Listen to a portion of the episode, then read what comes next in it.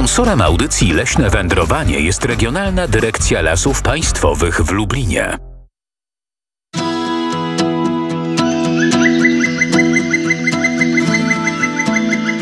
Leśne wędrowanie.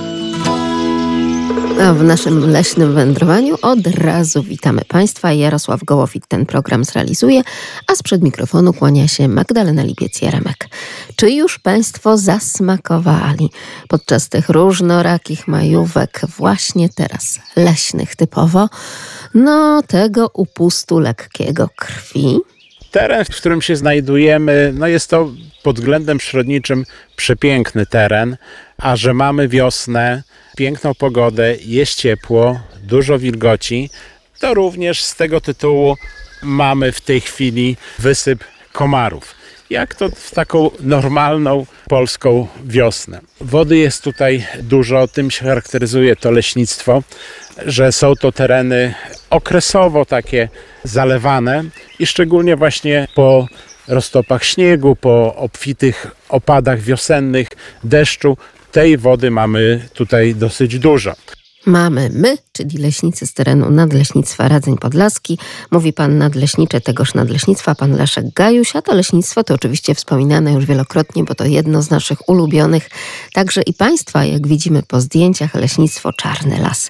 Nie tylko w Czarnym Lesie gryzą. Oj, nie tylko. Słuchacze też przesyłają nam na przykład takie piękne wieczorne obrazki, kiedy to już zrobiło się o wiele cieplej i tak jak pani Ania, można z rodziną posiedzieć w ogrodzie ale jednak komary sprawiają, że jest to odpoczynek w ruchu czynnym, bo jeżeli nawet nie uciekamy biegając nogami po prostu przed tymi komarami, no to trzeba rękoma się tutaj nieźle odpędzać od nich wszystkich. No ale tak jak powiedział pan nadleśniczy, drodzy państwo, tak jest to taka typowa polska wiosna, więc typowo polskie komary i komarzyce. Tutaj zaraz taki męski głos z pewnością nie jeden się odezwie, że to wcale nie komary robią taką krzywdę z tymi ugryzieniami. Absolutnie nie. A propos tego uciekania, to może wiedzą Państwo, o kim teraz mowa? Byli nasi wielcy przyjaciele dzicy. Musi być tam ogromna siła, żeby takie kamyczki poprzewracać, prawda? Tylko były głodne, coś, jakieś larwy owadów, jakieś może robaki czy pierścienice. Coś znalazły tutaj dla siebie smakowitego. Jak ja mówię, charakter w ryjku mają ogromny. Jakież to zdaniem pana leśniczego zwierzęta, dzikie zwierzęta mają ogromny charakter w ryjku.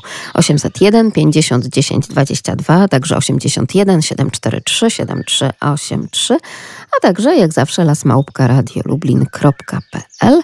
A skoro już jesteśmy, no powiedziałabym, podczas takiej pory wczesnego sobotniego śniadania, to może jakiś talerz by się przydał, ale jeśli chodzi o talerze w lesie, to mam nadzieję, że nie znajdujemy jakichś skorupiaków na przykład wyrzucanych przez ludzi, czyli składowiska śmieci, ale o zupełnie inne talerze i na zupełnie inne talerze także nam tutaj leśnicy zwracają uwagę, bo już to wielokrotnie powtarzaliśmy, drodzy Państwo, trzeba mieć oczy dookoła głowy, będąc w lesie, ale też i taką ciekawość, dlaczego coś wygląda tak, a nie inaczej, co było wcześniej, a co będzie później.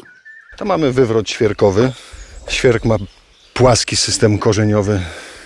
Niech pani zobaczy. To było miejsce, gdzie żyło troszeczkę różnych organizmów, a szczególnie owadów. Ma być w lesie drewno również martwe. Już nie stwarza on żadnego zagrożenia. Zostawiony będzie do naturalnego rozkładu. Najpierw owady, teraz grzyby, a później następne pokolenie lasu będzie się cieszyć z tego, że będzie z tego próchnica. System korzeniowy świerka to jest system talerzowy, płaski i mamy tutaj tego obraz. Korzenie są płasko rozpościerające się po ziemi, proszę zobaczyć. One są, one są tak jakby je ktoś modelował, prawda? Nie ma, nie ma jakichś y, korzeni palowych, które by szły w głąb gleby gruntu, tylko położą się po, po wierzchu. No, nawiasem, taka rozgwiazda, nie? Coś takiego. O, bardzo ładne porównanie, wie Pani? Takie, taka właśnie rozgwiazda.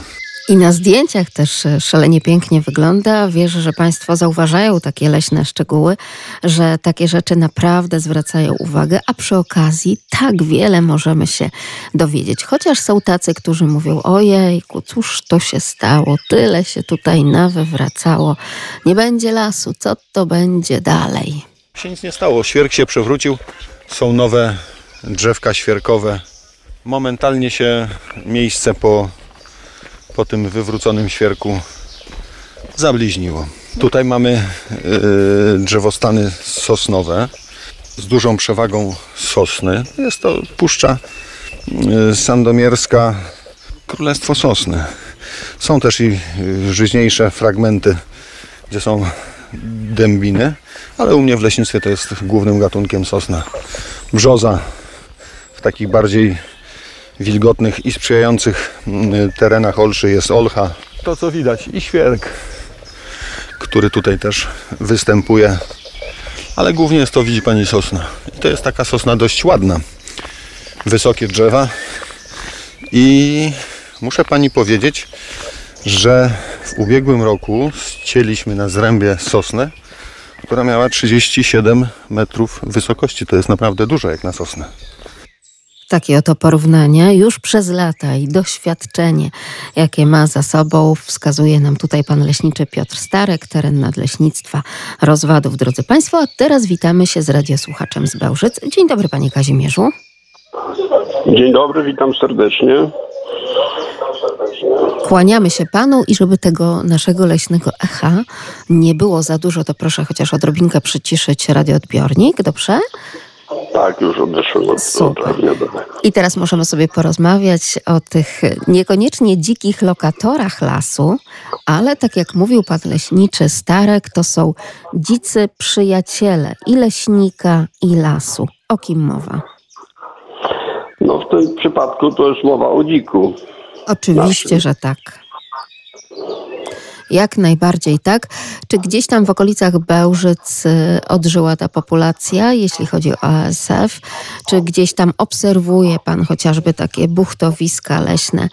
To znak, że tędy przechodziły dziki, że coś tutaj sobie wybierały i pracowały. To znaczy w tych czasach jest bardzo dużo miejsc, w których przechodziły dziki. Znaczy są takie w lesie takie miejsca zryte, zbuchtowane. Więcej się tego nie można i spotkać dzika. Nawet znajomy rozbił samochód, bo gdzieś tam na drodze przelatywał. O, to rzeczywiście niebezpieczna sytuacja. E, Proszę być rozważnym, już wielokrotnie o tym także mówiliśmy. Jeśli chodzi o dzikie zwierzęta, zwłaszcza w takiej porze mm, wczesnego poranka, bądź też e, lekkiego zmierzchu, kiedy to zwierzęta wędrują po to, żeby coś gdzieś się zjeść, przechodzą z jednego kompleksu leśnego do drugiego, proszę naprawdę uważać. I dziki, i łosie rzeczywiście spotykane na naszych drogach, ale dzisiaj także, drodzy Państwo, porozmawiamy o tym, że nadal badania, nadal także poszukiwania padłych dzików nie ustają, jeśli chodzi o kontrolę nad ASF-em i to jest między innymi jeden z ważniejszych tematów na dziś. To nie jest tak, że troszeczkę ten temat Państwu przypominamy. To jest tak, że jak mówią leśnicy, no chyba gdzieś tam z mediów ten temat troszeczkę zszedł, natomiast jest nadal aktualny w takiej praktyce po prostu leśnika. I ten temat za chwileczkę podejmiemy. Dziękuję bardzo Panie Kazimierzu. Pozdrawiam. Dziękuję ślicznie, do widzenia. I skoro pan leśniczy Piotr Starek tak pięknie nam opowiadał o tym charakterze w ryjku owych dzików, to zapytajmy, jak sytuacja właśnie tam, na, tele, na terenie nadleśnictwa rozwadów, bo to troszeczkę się różni chociażby od naszego Podlasia. Nie stwierdzono u nas y, w powiecie niżańskim padniętych dzików. Jesteśmy w tak zwanej otulinie, to jest kolor chyba żółty, że jakiś sposób zagrożony, ale nie zapowietrzony teren. Roman, nie było gdzieś y, padnięć dzików z y, tytułu ASF-u, nie? Nie słyszałem. Że... Nie, no, aby tego nie było. Dziki sobie jeszcze po lesie chodzą, hasają. Jeszcze to taka ostrożna prognoza, no i też kwestia związana z tym, że nadal trzeba tę populację monitorować, sprawdzać i zwracać uwagę zwłaszcza na te padłe zwierzęta. To na terenie Nadleśnictwa Rozwadów, a my za chwileczkę powracamy do naszego czarnego lasu. bo to jest y, zakwaszona woda w związku z procesami gnilnymi. Jak pani redaktor widzi, tutaj mamy bardzo dużo liści i te liści w połączeniu z wodą, gnijąc, tworzą skiśniętą wodę. No i zapach będzie taki nieprzyjemny, także nie radzę myć rąk. Czarna woda w czarnym lesie. W czarnym lesie, tak. A czarny las swoją nazwę wziął. Wiemy skąd, czy nie, pani redaktor? Pamiętam. A czy Państwo pamiętają, skąd tak naprawdę i ta czarna woda w czarnym lesie, troszeczkę tutaj już pan leśniczy Dudziński odrobinę Państwa nakierował, czy Państwo pamiętają, skąd w ogóle taka nazwa Czarny Las? Mówimy tutaj akurat o terenie Nadleśnictwa Radzeń Podlaski, ale Państwo doskonale wiedzą, że w wielu miejscach w Regionalnej Dyrekcji Lasów Państwowych w Lublinie gdzieś tam nie jeden leśniczy taki czarny las ma, nawet jeżeli nie jest to nazwa administracyjna leśnictwa, to bardzo często ludność tam mieszkająca tak właśnie nazywa ten teren. A to to jest czarny las. I takich czarnych leśnictw nawet w całej Polsce podczas różnorakich podróży możemy spotkać całkiem sporo i natknąć się na nie jeden czarny las. Dlaczego czarny las, skoro las jest tak naprawdę zielony? Leśne wędrowanie z Radiem Lublin. A za chwileczkę te wszystkie efekty dźwiękowe, które Państwo usłyszą i w które się wsłuchają, właśnie mniej więcej pokazują, jakie mokradła występują w czarnym lesie. Jakież odgłosy przyrody można tam właśnie usłyszeć. To są takie miejsca, gdzie naprawdę mamy wyjątkowe bogactwo i ptaków, i dzikich zwierząt, ale także roślinności. Pani Marta pisze: Czarno w czarnym lesie. Witam. Czarne torfowe gleby w czarnym lesie dają taką ciemną zieleń drzew i czarną wodę. Pozdrawiamy serdecznie, a pan Krzysztof pisze tak. U mnie w domu zawsze mówili, że czarny las pochodzi ta nazwa od tego, że nawet w słoneczny dzień, jak się wejdzie do niego, to jest bardzo ciemno, bo jest bardzo gęsta korona drzew. Jak się jedzie nawet tą drogą, to pomimo upałów, w tym miejscu, jak się przyjeżdża przez właśnie ten dany czarny las, jest y, tak zimniej, chłodniej i po prostu bardzo przyjemnie w letnie, upalne dni. A mówię o czarnym lesie pomiędzy miejscowością Kostry i Rudno. Pozdrawiam serdecznie. Krzysztof, zobaczymy, czy ktoś jeszcze nam doda tutaj jakiś opis do owego czarnego lasu. Halo, halo, dzień dobry. Tu nasze leśne wędrowanie w czarnym lesie akurat. Dzień dobry. Dzień dobry. Kłaniam się uprzejmie. Czy możemy poprosić o wyjaśnienie, dlaczego czarny las? Skąd to się bierze? Chcia- Chciałam powiedzieć właśnie, Proszę bardzo. bo y, w Ru- Rudno było bardzo mało wiosko skupiono i, i bardzo gęsto i cią- ciągnęło się ten las czarny, ciągnął się do cmentarza. I ustalili, żeby wyciąć ten las i działki poprzeznaczać ludziom, bo strasznie było zagęszczone. Ludzi, na pewno było więcej ludzi, tak jak teraz, dużo dzieci mieli w ogóle rodziny i także na tej zasadzie y, nazwali Czarny Las. No proszę, czyli co miejsce to zupełnie inna historia. Ale czy rzeczywiście tam też jest tak ciemno w tym lesie? No teraz to na pewno nie jest ciemno, bo No teraz tak. las jest wycinany, ale, ale taka właśnie historia tego, e, e, tego właśnie czarnego lasu jest. On się ciągnął e, tak jak w Rudnie do cmentarza, po prostu był, był las i go wycięli. I zos- został tylko kawałeczek tego właśnie, a może dawniej, bo to wiadomo, że to dawna historia tego wycięcia lasu była.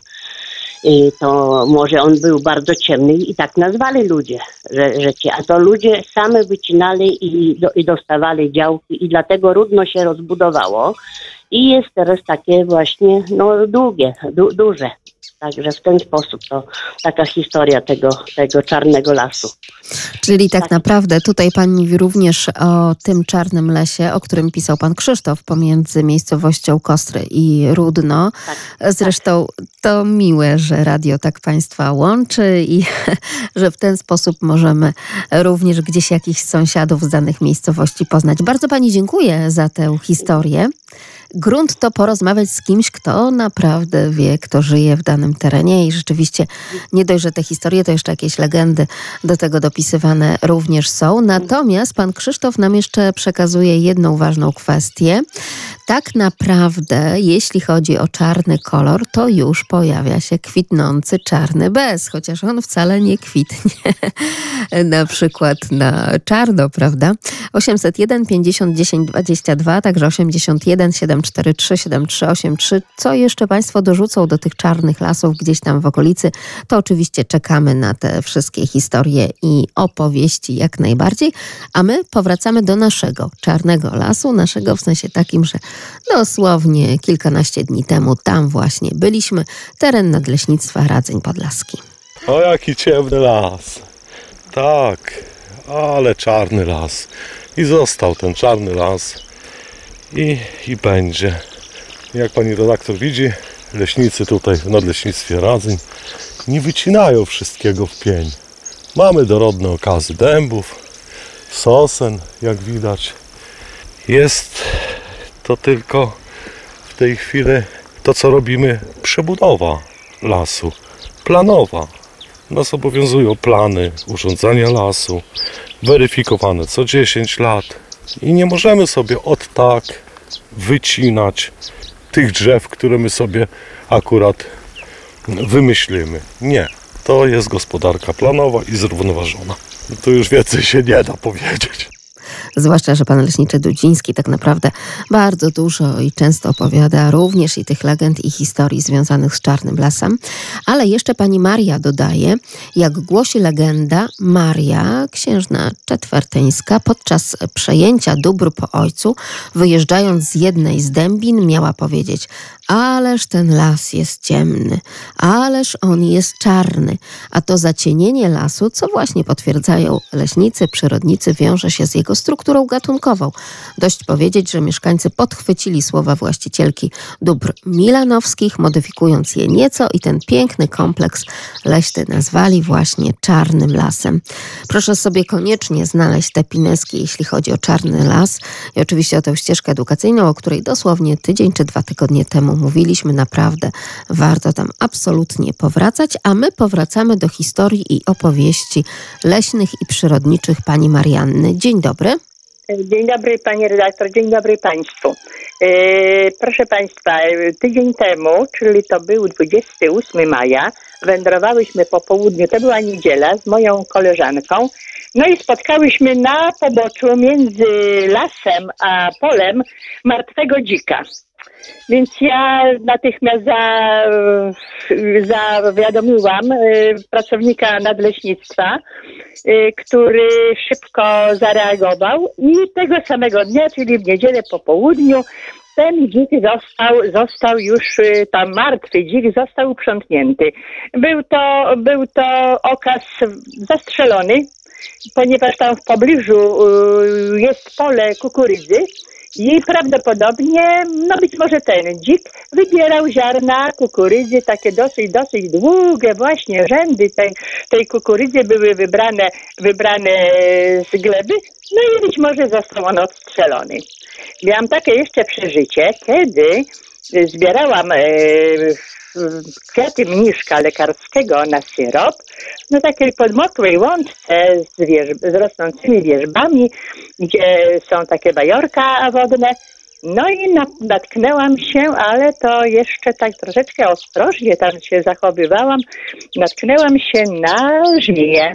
Były to prawdopodobnie dwa samce splecione, splecione tak ze sobą, głowy wysoko do góry podnosiły, syczały, a w pobliżu była też cały taki kłęb żmij.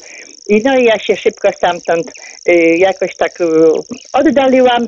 No i też takie niesamowite przeżycie natknęłam się być, pra, prawdopodobnie były to y, gody y, żmij.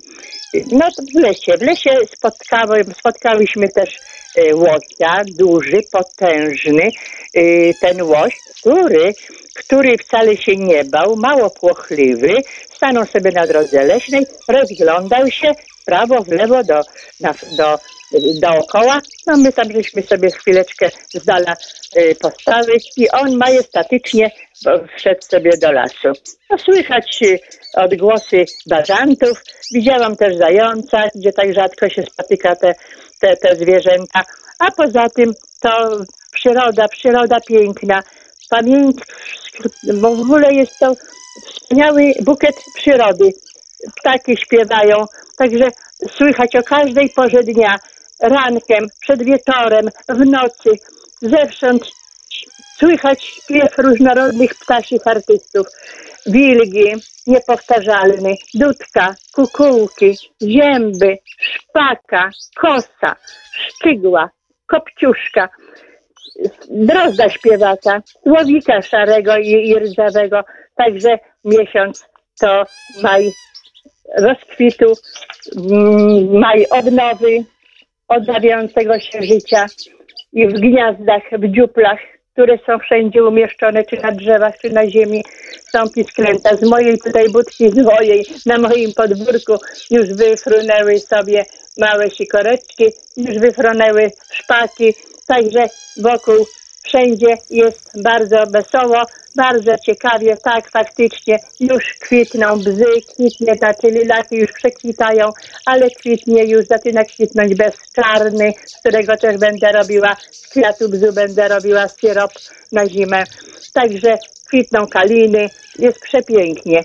No Bardzo dziękujemy za ten namalowany słowami obraz, pani Marianno. Naprawdę to ogrom wiadomości, ale też przedstawionych tak pięknym, literackim i przyrodniczym językiem i za to jesteśmy pani bardzo wdzięczni. Oczywiście czekamy na kolejne pani historie już za tydzień. A jeszcze powracając do owego czarnego bzu, to tak jak pisze pan Krzysztof, że u mnie w Świdniku, właśnie gdy szedłem na targ, żeby kupić warzywa, to już zauważyłem kwitnący czarny bez. Co prawda on kwitnie na biało, a jego czarny kolor dopiero można zobaczyć jesienią. Niemniej kwiaty też są bardzo zdrowe i skoro kwitnie, to już nie mogę się doczekać, kiedy znów będę mógł zrobić syrop z kwiatu czarnego bzu. Pozdrawiamy serdecznie, a teraz witamy kolejną osobę, która ma związki z czarnym lesem. Lasem oczywiście. Dzień dobry pani Heniu.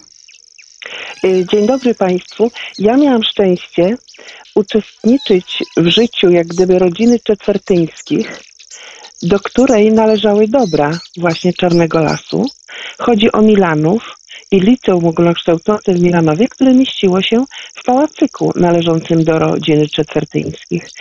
I legendy głosiły, my chodziliśmy często na spacery, na tak zwane konwalie, y, z internatu na takie długie spacery do Czarnego Lasu, ale legenda głosiła, że nie należy zbaczać ze ścieżek, bo tam są takie miejsca, takie nazywano oparzeliskami, które, no przynajmniej babcia moja mi opowiadała, że potrafiły wciągnąć i jeźdźca, i konia. Jeżeli ktoś zboczył z drogi, to już nigdy nie wrócił, bo tam były takie nieprzebrane błota, które wciągały mogły wciągnąć człowieka. Opowiadał to też dowódca Armii Krajowej na tym terenie, Marny, o tym właśnie, że bo tam się toczyły bitwy y, Armii Krajowej pod Milanowem, że też partyzanci mieli bardzo mm, takie, mm, musieli mieć swoich przewodników tam z Rudna i z Milanowa w tym czarnym lesie, ponieważ były tak niebezpieczne miejsca, że właśnie można było no, stracić życie ale też błota y, w Czarnym Lesie miały znaczenie wielkie zdrowotne.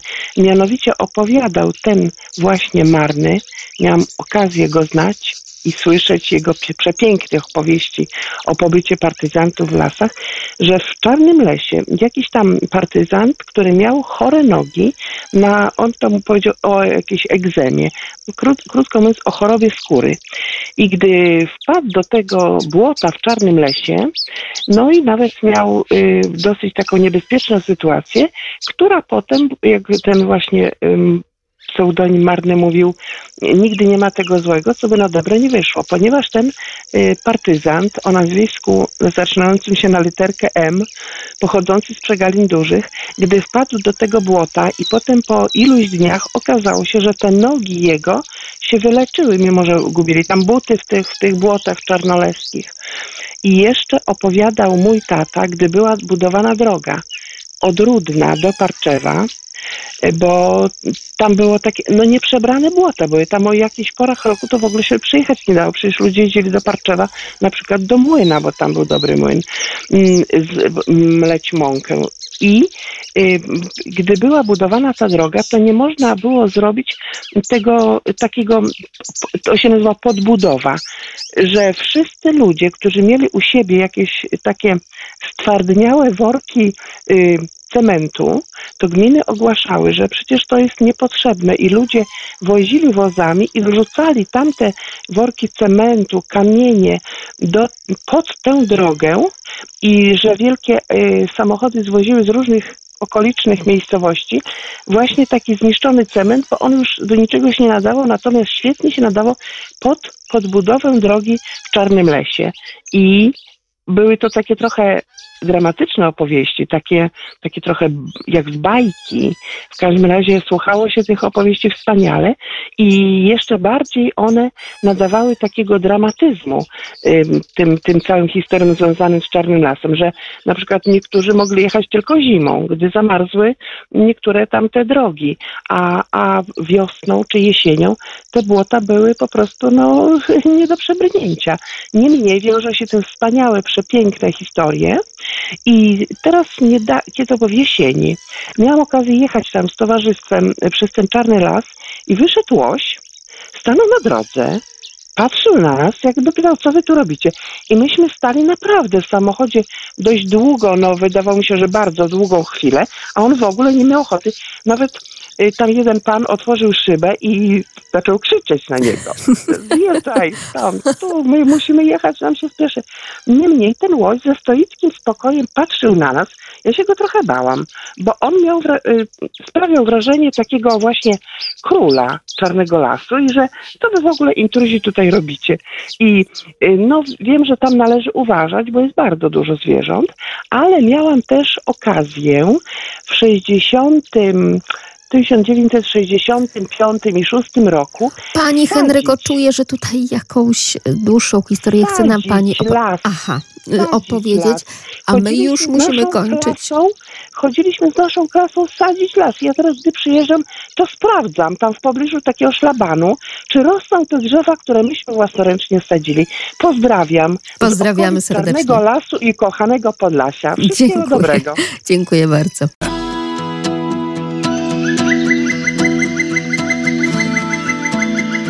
Leśne wędrowanie. Dzień dobry, oczywiście już dzień dobry w drugiej godzinie. Pisze do nas na adres lasmałpka.radiolublin.pl pan Wojciech, ciągle jeszcze z tego naszego pięknego Podlasia. Więc y, czytamy. Dzień dobry. Dzisiaj w trakcie porannej przejażdżki przyłapałem bociana na stanowisku do obserwacji ptaków. Widocznie postanowił także skorzystać przy rzece Krznie w Białej Podlaskiej. A w środę udało mi się w końcu sfotografować zająca, bażanta oraz pięknego koziołka. W Białej poranek słoneczny, niebo bez chmur, ale o godzinie 4.30 było zaledwie 6 stopni Celsjusza. Aktualnie jest już 11. Przesyłam serdeczne pozdrowienia. Jestem zachwycona. Pełen pakiet informacji pogodowych, jeśli chodzi także o temperaturę powietrza, ale także te wyjątkowe zdjęcia przyrodnicze. Naprawdę na takie listy, generalnie na wszystkie listy od Państwa czekamy. lasmałpka.radio.lublin.pl A z naszego przepięknego Podlasia przenosimy się teraz na Roztocze, bo tam na Roztoczu pojawiają się kolejne nietypowe zwierzęta. Fenomenalne zwierzątka, naprawdę puchate często bardzo. Takie, takie malutkie, piszczące, drżące wręcz. No ich skrzydła wyglądają tak jak wyglądają, dosyć błoniaste. Cóż to takiego za zwierzę? 801 50 10 22. Pan Karol Jańczuk z Nadleśnictwa Tomaszów troszeczkę nam taki zagadkowy opis tutaj przygotowuje. 81 743 7383. fenomenalnie przede wszystkim zjadające komary na przykład, za co im szczerze dziękuję na radio teraz. Tak, podziękowania poszły w eter, jak najbardziej, panie Karolu, bo też tamtą godzinę rozpoczynaliśmy od tych majowych komarzyc i komarów gryzących już tak, y, może nawet nie tylko delikatnie, ale troszeczkę więcej niż delikatnie. Cóż to jest za zwierzę w takim razie? lasmałparadio.lublin.pl E, Zjadają mnóstwo komarów, zjadają chrabąszcze między innymi, dużo, dużo owadów szkodliwych dla, e, także i dla lasów, więc przykłady właśnie ssaka latającego, nocnego, prawda, z echolokacją. E, Wyjątkowe naprawdę zwierzęta. Rzeczywiście dużo podpowiedzi. Ja myślę, że po tej trzeciej podpowiedzi to już nawet najmłodsi odgadną. 801 50 10 22, bo dużo takich przyrodniczych i biologicznych nazw padło akurat szalenie charakterystycznych dla tego jednego, jedynego gatunku. No dobrze, ale powróćmy jeszcze do tego przerwanego na odrobinę wiadomości tematu, który dzisiaj również Państwu przedstawiamy, czyli ASF, jeśli chodzi o dzika. Jak to jest? Pytamy pana nadleśniczego Nadleśnictwa Radzeń Podlaski, pan Leszek Gajuś. Jak to jest z tym ASF-em? Czy rzeczywiście już ta taka tragiczna fala przeszła, minęła? Czy ciągle jest to jeszcze temat, który należy monitorować? Problem z ASF-em to mamy w zasadzie już od roku 2012 tutaj na naszych terenach. I te poszukiwania w ostatnich latach są prowadzone cyklicznie. Może troszeczkę mniej w ostatnim czasie się mówi o ASF-ie, natomiast ten problem się nie skończy. Ten problem cały czas dotyczy dzików przede wszystkim. I mimo, że populacja dzików w tej chwili została bardzo mocno zredukowana, mówimy w tej chwili o zagęszczeniu jednego dzika na kilometr kwadratowy. To są naprawdę bardzo już niewielkie ilości tych dzików. Natomiast zdarzają się nadal sytuacje, że ten ASF jest przenoszony. Także stąd właśnie te poszukiwania, które trwają. Dzisiaj akurat mamy taką akcję, w której uczestniczą Wojska Obrony Terytorialnej, nasi pracownicy, miejscowa administracja leśna, straż leśna. I to są właśnie takie poszukiwania, które mają na celu znalezienie ewentualnych padłych, martwych zwierząt. Są tutaj przedstawiciele powiatowego lekarza weterynarii i w przypadku znalezienia takiego padłego dzika, no oni już tutaj dalej prowadzą wszystkie procedury, no zabezpieczają teren w właściwy sposób, przygotowują to zwierzę, padłe, martwe zwierzę do transportu, no ale najważniejsze jest pobranie próbek i przebadanie tych, tych próbek pod kątem właśnie występowania ASF-u. Czy nadal na tym terenie mamy te chore dziki, czy jest to jakaś inna przyczyna tego, że, że ten dzik padł.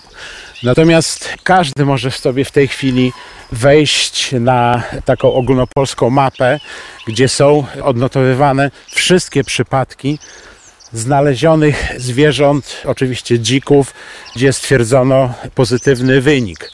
Także to nie jest jakoś tajemnicą, każdy może sobie zobaczyć właśnie ile tych przypadków nadal się zdarza, ile tych zwierząt, które mają ASF nadal żyją. I oczywiście tutaj przypominamy Państwu, że ta choroba nie jest groźna bezpośrednio dla człowieka, choć rzeczywiście warto się zastanowić, czy nie bezpośrednio jednak tak. Chodzi przede wszystkim tutaj, drodzy Państwo, o hodowlę trzody chlewnej. Tutaj w tej chwili właśnie największe zagrożenie to jest dla rolników, a szczególnie dla tych rolników, którzy trudnią się hodowlą trzody chlewnej i rolnicy musieli się nauczyć odpowiedniego postępowania. Tutaj przy udziale lekarzy weterynarii dostają szczegółowe instrukcje, w jaki sposób powinni zabezpieczać swoje gospodarstwa właśnie przed tym, żeby ASF tam nie wtargnął. I tutaj nie chodzi tylko o to, że, że dzik może wejść do takiego gospodarstwa, chory na, dzik, który jest chory na ASF i przenieść tą chorobę, ale również ludzie, ludzie mogą tą chorobę przenosić, zarówno chodząc po lesie, chodząc po polach, Możemy tę chorobę przenosić na butach, ale również rolnicy jeżdżąc po polach, również mogą tą chorobę tego wirusa właśnie wieść do swojego gospodarstwa. Stąd właśnie wszystkie takie programy bioasekuracyjne, wjeżdżając do gospodarstwa, muszą rolnicy dezynfekować swoje buty, ubranie, koła pojazdów, którymi się poruszają, robić wszystko właśnie, żeby ten wirus y, nie został przeniesiony. Natomiast my wszyscy też musimy właśnie uważać, jeżeli wiemy, że lubimy poruszać się w środowisku, w lesie, gdzieś po polach, po łąkach, a mamy w rodzinie bądź wśród znajomych kogoś, kto trudni się hodowlą trzody chlewnej, to jednak powinniśmy unikać wchodzenia do tych gospodarstw, a jeżeli już wchodzimy, to w odpowiedni sposób powinniśmy się przygotować. Przestrzega także nas, tych wędrujących po lasach, pan nadleśniczy Nadleśnictwa Radzeń Podlaski Leszek Gajuś. A my powracamy do zwierzaka, o którego teraz Państwa pytam. 801 50 10 22. Fenomenalnie przede wszystkim zjadające komary na przykład, za co im szczerze dziękuję na radio teraz. I rzeczywiście mnóstwo odpowiedzi, chociażby w temacie jeżyków się pojawiło. I szereg telefonów, ale także maili. Pani Krystyna i pan Paweł i pani Dominika. Drodzy Państwo, jeżyki też, ale tutaj pan Karol Jańczuk nam podpowiada, to jest latający ssak, nie ptak. E, Zjadają mnóstwo komarów, zjadają chrabąszcze między innymi, dużo, dużo owadów szkodliwych dla, e, także i dla lasów, więc przykłady właśnie ssaka latającego, nocnego, prawda, z echolokacją. E, Wyjątkowe naprawdę zwierzęta. Wyjątkowe zwierzęta, no to jeszcze poprosimy o ich wyjątkową nazwę lasmałpka.radio.lublin.pl Unieś się nad ziemię wysoko, tak, drodzy Państwo, i rzeczywiście ten ssak to potrafi, chociaż to nie ptak. Prawda, Panie Ireneuszu? Dzień dobry. Dzień dobry, tak. Y, Moim zdaniem to nie topet nam pomaga w uwalaniu tych kom- brzydliwych komarów, które bardzo gryzą, prawda? tak, to prawda. I w okolicach Krasnego Stawu widzę, że tak Pan już też zasmakował tego w tym roku. A meszki bardziej dają znać o sobie, ale komary też. Tak, rzeczywiście dobrze, że Pan o tym mówi. Często też podkreślamy, że wszyscy ci, którzy pracują w terenie, w tym oczywiście przede wszystkim leśnicy, czyli ten głos wiodący naszej audycji Leśne Wędrowanie, również zwracają na to uwagę. Tak, jeszcze ten czas, właśnie końcówka maja, ale także czerwiec, to jest czas tej gryzącej, bardzo boleśnie meszki, prawda? Więc tutaj proszę jak najbardziej uważać. No, przy tym wszystkim to ten komar czy ta komarzyca to zupełnie niestraszne zwierzę. A widział pan gdzieś kiedyś w przyrodzie tak po prostu na żywo nietoperze? Ostatnio jechałem któregoś dnia wieczorem, właśnie widziałem jak latały. Naprawdę? Rodziców, tak. Wow. Że się zdają. Mało, ale są. No to jest to jak najbardziej na plus obserwacja. Bardzo serdecznie panu dziękuję, panie Ireneuszu. Pozdrawiamy Krasny Staw i okolice. A teraz jeszcze pan Marek z Drohiczyna. Dzień dobry. Dzień dobry, pani redaktor. Wszystko się zgadza, jeśli chodzi o odpowiedź, prawda, którą podał pan Tak, Ireneusz. Rzeczywiście to są nietoperze i w okolicach Drohiczyna też są? Tak, tam szczególnie przy kościołach i przy tych dzwonnicach już nawet kiedyś widziałem. One uwielbiają takie miejsca, stare poddasza? E, e, takich ruinach. e, To prawda. piwnicach. Tak, tak, widziałem. Jak najbardziej tak, że proszę również wytężać wzrok wtedy, kiedy przejeżdżają Państwo, czy też no, spacerują wokół dawnych, starych młynów wodnych, prawda? Tam też jak najbardziej można zasmakować takiego niesamowitego widoku, czyli właśnie tych wylatujących stamtąd gdzieś z tych otworów okiennych albo z jakichś poddaszy, tak jak Pan powiedział, właśnie nietoperzy.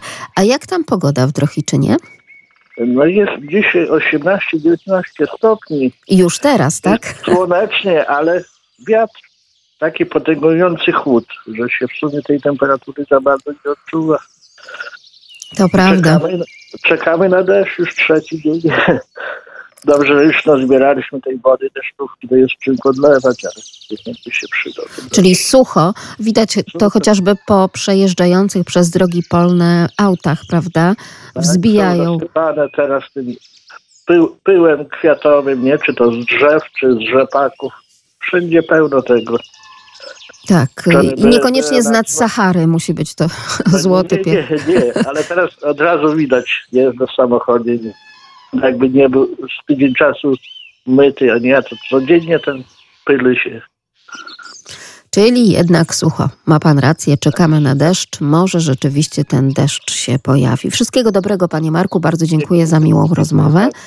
Pozdrawiam serdecznie, a my powracamy do nietoperzy, do nietoperzy na Leliszkach i o tych Leliszkach jeszcze sobie porozmawiamy. To oczywiście teren Roztocza, nadleśnictwo Tomaszów, a tam szykujemy miejsca i są szykowane oczywiście przez leśników i przyrodników, również przez Wojewódzki Fundusz Ochrony Środowiska, e, miejsca do gniazdowania tych nietoperzy po to, żeby czuły się tam jak najbardziej bezpiecznie krata, będzie krata. Widziałem takie rozwiązanie, że po prostu 80% wejścia jest, jest zamurowane w środku z taką kratą, z solidnymi prętami, żeby one sobie mogły swobodnie wylatywać i wlatywać do takiego, do takiego zimowiska. Populacja ma się jak najbardziej dobrze.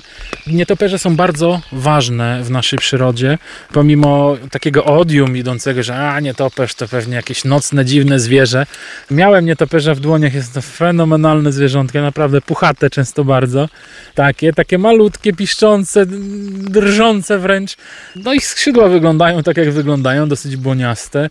E, niemniej są zwierzęta, zwierzęta kapitalne, fenomenalnie przede wszystkim zjadające komary na przykład, za co im szczerze dziękuję na radio teraz. E, zjadają mnóstwo komarów, zjadają chrabąszcze między innymi, dużo, dużo owadów szkodliwych dla, e, także i dla lasów, więc nietoperze są jak najbardziej potrzebne i jak najbardziej mile widziane, nie tylko w lesie, ale myślę, że wiele osób ze słuchaczy też nie lubi komarów. Nikt chyba nie lubi komarów, może oprócz samych komarów. E, więc, więc dbajmy o nietoperze. Są to fenomenalne przykłady właśnie ssaka latającego, nocnego, prawda, z echolokacją. E, wyjątkowe naprawdę zwierzęta. Przypominam fanom, że wszystkie nietoperze objęte są w Polsce ścisłą ochroną gatunkową. Zatem nie można ich płoszyć, nie można ich chwytać, nie można, nie daj Boże, im krzywdy robić. Są to bardzo pozytywne zwierzęta, bardzo dużo, bardzo potrzebne i bardzo, odgrywające dużą, dużą rolę także w przyrodzie. A pani Celina pisze, ja miałam w domu nietoperza. Siedział na żarówce, ależ narobiłam krzyku. Widziałam go pierwszy raz. Mam nadzieję, że i pani Celina cała i zdrowa i nietoperz też. A na, na Leliszkach, właśnie w tych lasach tomaszowskich, jak najbardziej tych nietoperzy całkiem sporo. I tam nie ma żarówek, więc może się nie oparzą. A jesteśmy na miejscu na Leliszce dokładniej. Wielu fanów na pewno fanpage Tomaszewskiego kojarzy to miejsce z dużym zbiornikiem wodnym, w którym tam wielokrotnie można mnie spotkać, ale Leliszka to nie tylko duży zbiornik wodny, to nie tylko grobowiec kępów niedaleko się znajdujący, do których chyba dzisiaj nie dotrzemy w tej aurze, to także bunkry. Tędy w zasadzie przez połowę wschodniej Polski przebiega linia bunkrów Mołotowa historyczny element, można powiedzieć, krajobrazu, czy go ubogacający jakoś, czy go psujący. Trudno, no mi jako estacie bym powiedział, że e, linia tych bunkrów no jest w sumie ciekawa bardzo. Została linia, nazwana została linią Mołotowa, została wybudowana w 1939 i 1940 roku, w momencie, kiedy Stalin z Hitlerem podzielili Polskę na pół. Stalin stwierdził, że będą budować, on chyba raczej Mołotow, stwierdził, że no trzeba jednak jakieś bunkry tu pobudować. I stąd pojawiła się właśnie na całej naszej wschodniej ścianie długa, długa linia, która leci chyba aż spod Białej Podlaskiej. I jeśli się mylę, to można mnie poprawić, bo nie jestem historykiem, jestem leśnikiem. I tutaj też występuje spora koncentracja tych bunkrów. W momencie w czerwcu 1941 roku, w momencie agresji hitlerowskich Niemiec na Rosję radziecką, linia nie była gotowa w pełni. Niemniej tutaj na Roztoczu wiele schronów było już wyposażonych bojowo i odbyły się, odbyły się krótkie, bo krótkie, ale jednak walki chociażby o rejon umocniony. Mosty małe, do którego znajdują się niedaleko, gdzie były bunkry wyposażone, gdzie było, była załoga w nich, gdzie, gdzie, Rosjanie faktycznie walczyli walczyli z, z, Niemcami. Także jak to dzisiaj chociażby na fanpage'u napisałem, gdzie dwóch zaborców wzięło się za łby. Co prawda linia z uwagi na to, że nie była do końca ukończona i wyposażona, praktycznie nie spełniała żadnego z pokładanych jej e, zadań, gdyż Niemcy przeszli przez tą linię jak przez masło. A nam zostały takie właśnie pamiątki. Z tego co pamiętam w 50 latach linia została rozminowana, zabezpieczona po prostu przez polskich saperów. Chociaż zdarzały się wypadki nawet do lat 70., że ktoś znalazł jakieś niewybuchy tam. E, sam pamiętam w szkole w Lubyczy też była taka sytuacja. Ja jako uczeń pamiętam, że, że, że, że, że tam chyba bodajże któryś z uczniów zginął od, od, od niewybuchu. Do dzisiaj zresztą często zdarza się znajdować niewybuchy, no ale to wynik może ogólnie działań wojennych na Roztoczu. A teraz linia Mołotowa służy znakomicie jako sypialnie, jako zimowisko dla nietoperzy. Wielu fanów pyta, a czy można wejść do bunkrów, a, a, a, a, a, a niech pan zobaczy wnętrze bunkra. Ja mówię przede wszystkim nie z uwagi na dwie rzeczy. Po pierwsze, że jest tam niebezpiecznie. A coraz więcej także Państwa radiosłuchaczy, którzy mają ochotę eksplorować takie różne tajemnicze, ciekawe, historyczne także miejsca. Więc oczywiście Karol Jańczuk z Nadleśnictwa Tomaszów ponownie przestrzega. Słuchajcie, drodzy słuchacze, no to są konstrukcje, które stoją kilkadziesiąt lat nieremontowane. Często zdarzało się, szczególnie tam, gdzie były faktycznie działania wojenne, że zostały ich konstrukcja naruszona. Szczególnie właśnie w okolicach mostów małych możemy widzieć nawet bunkry porozbijane przez pociski.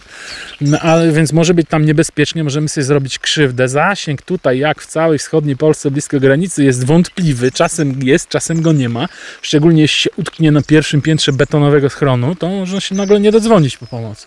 Drugą sprawą jest to, że to są zimowiska nietoperzy. Te bunkry służą po prostu, to nietoperze chowają się tam jesienią, z uwagi na to, że tam na najniższych kondygnacjach, tych kondygnacji też nie ma dużo, dwie, góra trzy w niektórych stronach, ale w których to nie powiem. Nasza obecność tam właśnie w momencie hibernacji nietoperzy może powodować to, że się budzą, a dla nich oznacza to w, w, w lutym, oznacza to śmierć.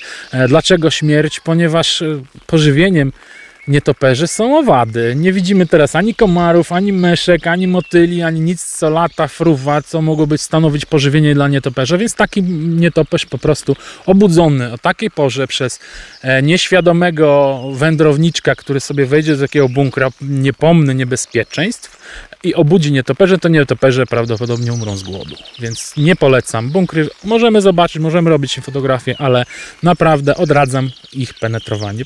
Po pierwsze, po drugie i po trzecie, że nic tam już nie ma na dobrą sprawę. Jeśli liczymy na jakieś pamiątki e, militarne, to się na pewno srodze zawiedziemy. Natomiast są historie, są legendy, są opowieści i to dobrze, że z leśnikami możemy na ten temat rozmawiać.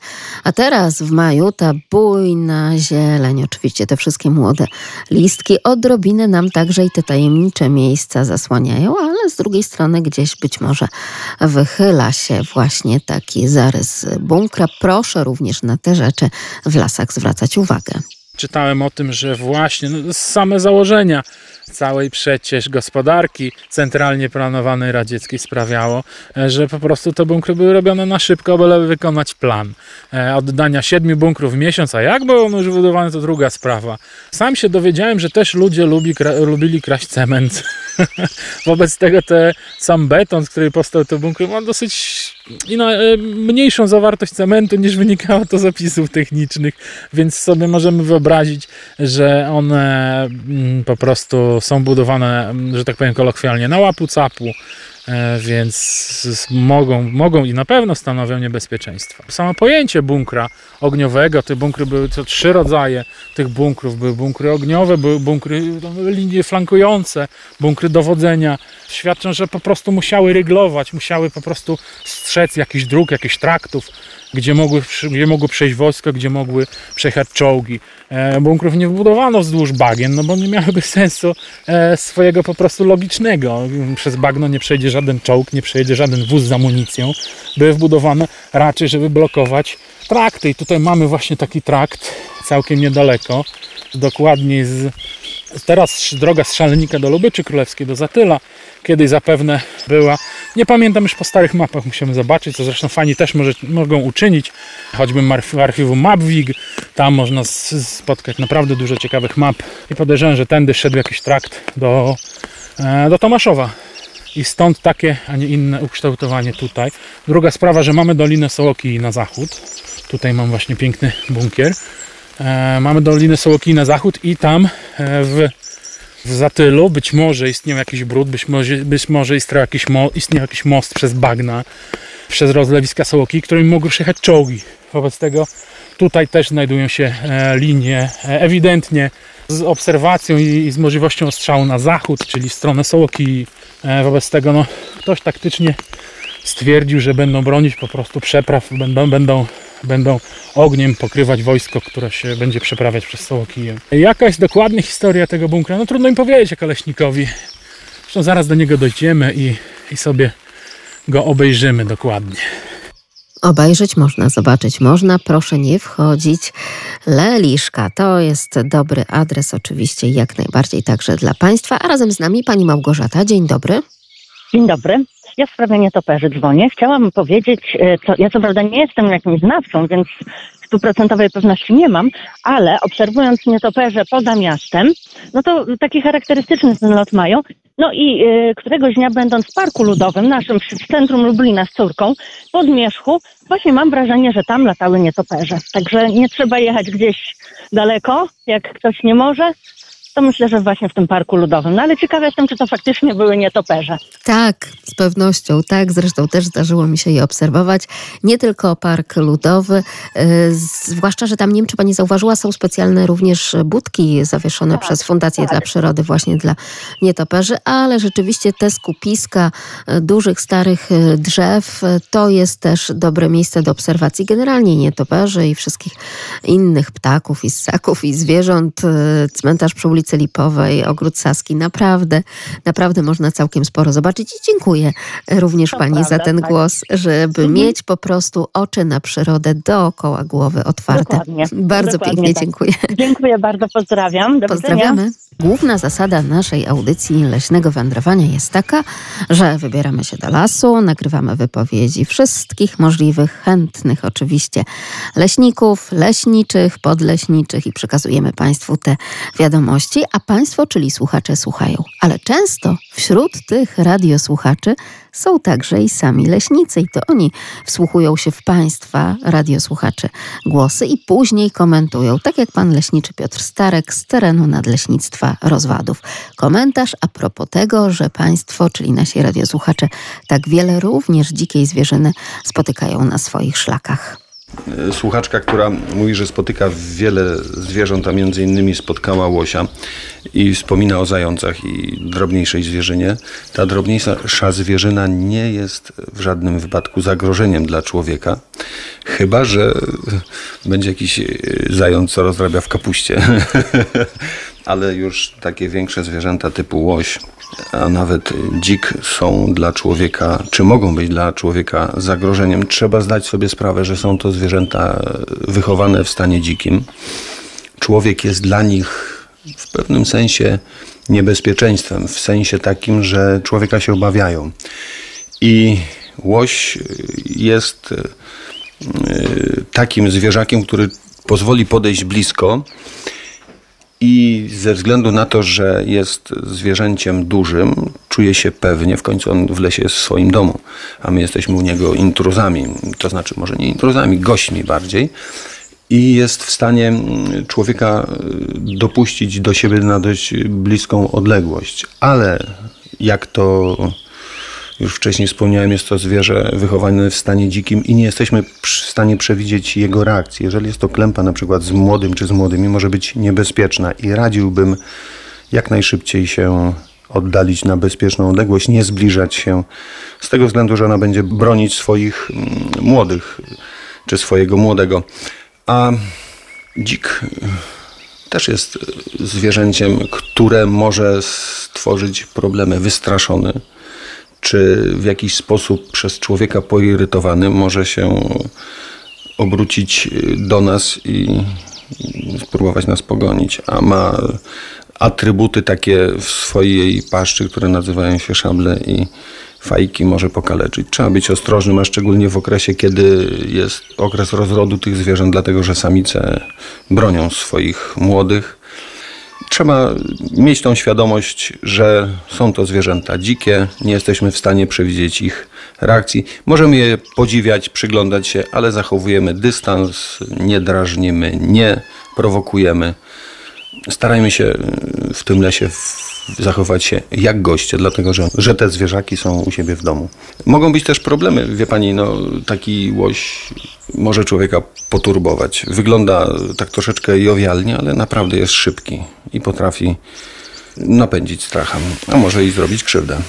Czyli proszę pamiętać, że to nie jest tak do końca taki jowialny łoś, jak mówi pan leśniczy Piotr Starek z Leśnictwa Moskale, teren Nadleśnictwa Rozwadów. To nie tak do końca, nie do końca.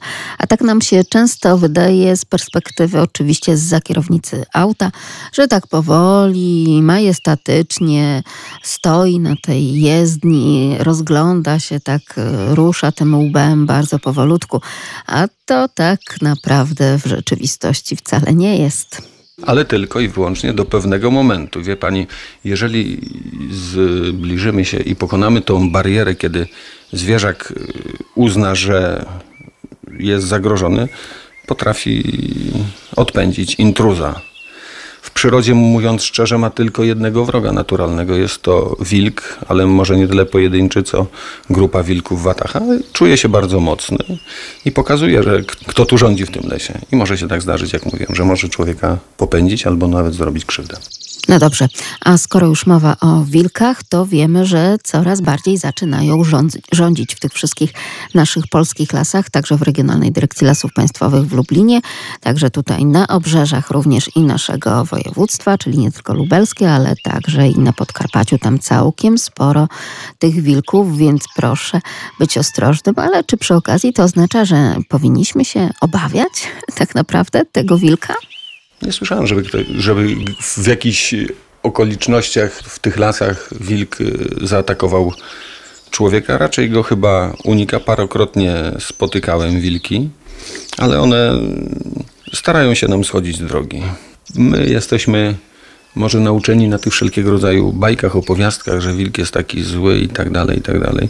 Wilk jest bardzo pozytywnym zwierzęciem, jeżeli chodzi o ekosystem. Jest to taki regulator y, liczebności zwierzyny płowej, czyli jeleniowatych oraz bardzo lubi, ma w swoim menu również dziki. A jak człowiek mu nie wchodzi w drogę, to on człowiekowi nie wchodzi w drogę. Ale mówiąc szczerze, jeżeli ma na jakiejś tam łączce, szczególnie w górach, takie troszeczkę ogłupiałe owieczki, skorzysta z okazji. Wie pani, jeść się chce, a jeżeli mięsko chodzi blisko, czemu mam nie, skorzystać? W lesie trzeba się naganiać za jeleniem czy za dzikiem, a tam wystarczy pójść i sobie podebrać tam z jakiejś tam hali czy łączki. Zalecam y, nie stwarzanie jakichś sytuacji, które by prowokowały jakiekolwiek zwierzę. Zalecamy oczywiście głosem pana leśniczego Piotrka e, Starka, leśnictwo Moskale, teren nadleśnictwo Rozwadów. Drodzy Państwo, ale proszę wszędzie podczas także tych majówkowych podróży uważać. Proszę sobie wyobrazić, że w Mucznem mieszka taka oto krowa, żubrzyca, która generalnie też wygląda tak jak ten łoś, tak? Czyli taka jowialna, taka powolna, pasie się gdzieś tam w tym pasie właśnie przydrożnym, czerpie sobie tą świeżutką trawę soczystą, no bo tam świeżo podkaszana na przykład przy jezdni więc dlaczego nie? A wszyscy turyści zatrzymują auta, tak, że między innymi wyciągają oczywiście aparaty fotograficzne, telefony komórkowe i fotografują ową żubrzycę, ale ona tylko do pewnego momentu, tak jak tutaj też opowiadał pan leśniczy Starek, jest taka spokojna, poza tym jest rzeczywiście dzikim, wolno żyjącym akurat tam zwierzakiem, więc potrafi i już to zrobiła podobno nie raz i nie dwa, kilka lusterek u tych aut turystów utrącić, więc proszę być ostrożnym na każdym szlaku leśnym. Inne historyjki z życia zwierząt i z życia lasu będziemy sobie opowiadać już za tydzień w naszej audycji Leśne Wędrowanie, a za dzisiaj oczywiście bardzo serdecznie Państwu dziękuję. Magdalena Lipiec-Jeremek, kłaniam się. Do usłyszenia.